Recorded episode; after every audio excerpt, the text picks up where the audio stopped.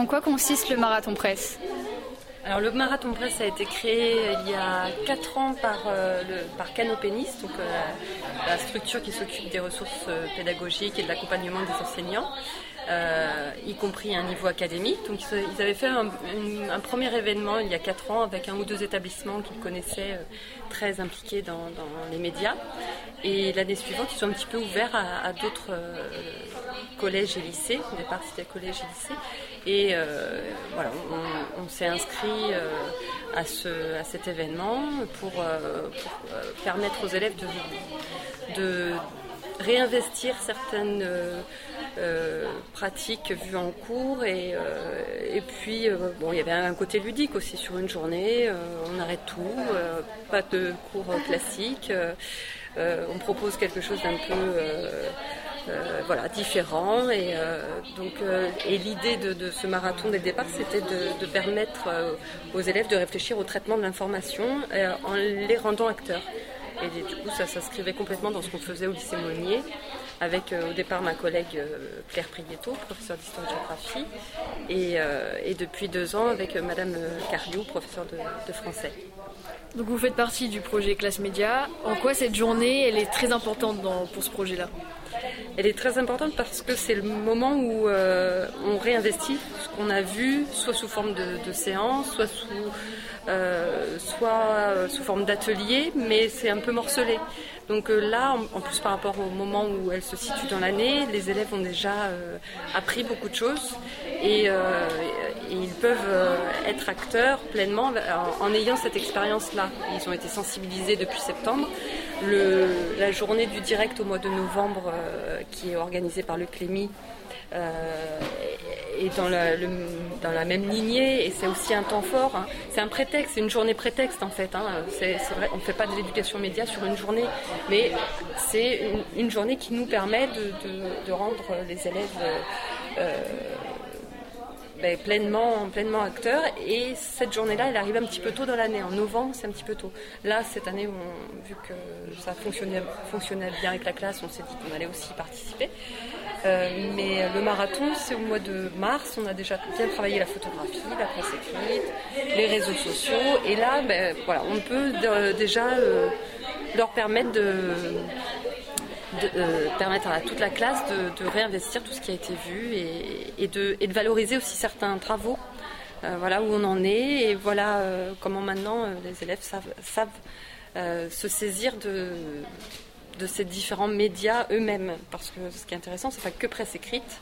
On passe par un magazine donc numérique, interactif. Donc s'ils veulent publier des photos, ils peuvent publier des photos, mettre du, son, voilà. Et, ils sont pleinement producteurs, éditeurs, avec toute la responsabilité que ça implique et ce sur quoi on a travaillé. Mais là, voilà, on, le fait concrètement. On fait signer des autorisations préalables.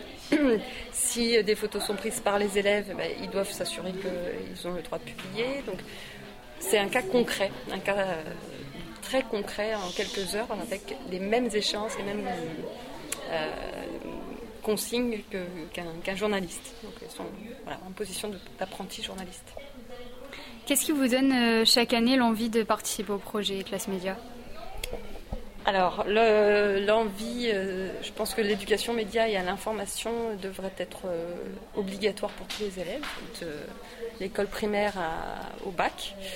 il devrait y avoir un parcours un peu plus cohérent, systématique.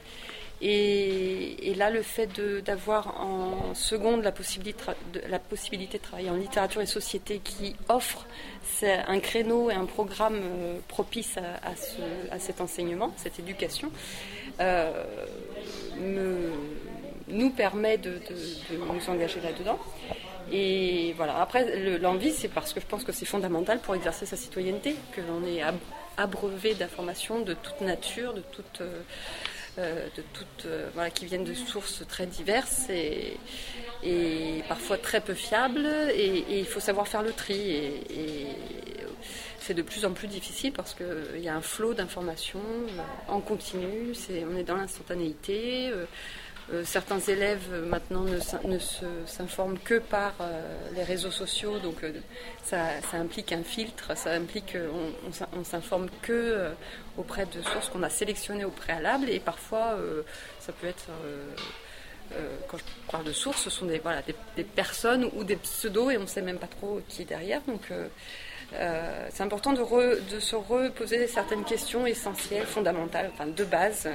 Euh, qui, publie, pourquoi, les objectifs. Et, euh, et nous, dans ce projet-là, on a aussi envie d'aller plus loin, c'est que développer l'esprit critique, c'est une chose, comprendre d'où vient l'information, qui, qui, la publie, c'est capital. Mais c'est aussi se dire avec les outils qu'on a à disposition, en particulier depuis 10-15 ans, on peut nous-mêmes s'exprimer euh, donner notre opinion, ce qui a un rôle aussi dans une démocratie. Euh, et, du coup, c'est inviter les, jeunes à, s'engager, comme le titre l'intitulé du projet, à s'engager ne serait-ce qu'en voilà, en relayant de bonnes informations et pourquoi pas en s'exprimant et pourquoi pas en, incitant d'autres à, s'engager dans la vie euh, publique. Donc, euh, au-delà de, décrypter, il faut aussi euh, se saisir des outils à disposition, mais avec, euh, avec clairvoyance et avec bah, la responsabilité que ça implique derrière, parce qu'on est responsable de tout ce qu'on fait et de tout ce qu'on publie et de tout ce qu'on dit. Et, voilà, l'usage de certains réseaux montre que, que des élèves, encore maintenant, n'ont pas conscience de, des répercussions que la publication d'une image ou d'un d'une vidéo peut avoir sur, sur, la, sur la personne qui peut être visée. Euh, là, on aborde un peu le cyberharcèlement, euh, mais aussi sur, sur lui-même, euh, avec le problème de l'identité numérique. On doit, on doit faire attention aussi maintenant à, à son identité sur, sur le Internet. Et si vous aviez pour finir un mot pour qualifier le marathon prêt, ce serait lequel? Un mot. Euh, un mot, c'est du. rendez-vous. Pour nous, c'est un rendez-vous. C'est devenu un rendez-vous incontournable. Euh, un mot, c'est trop dur. Deux ou trois, ça fera l'affaire.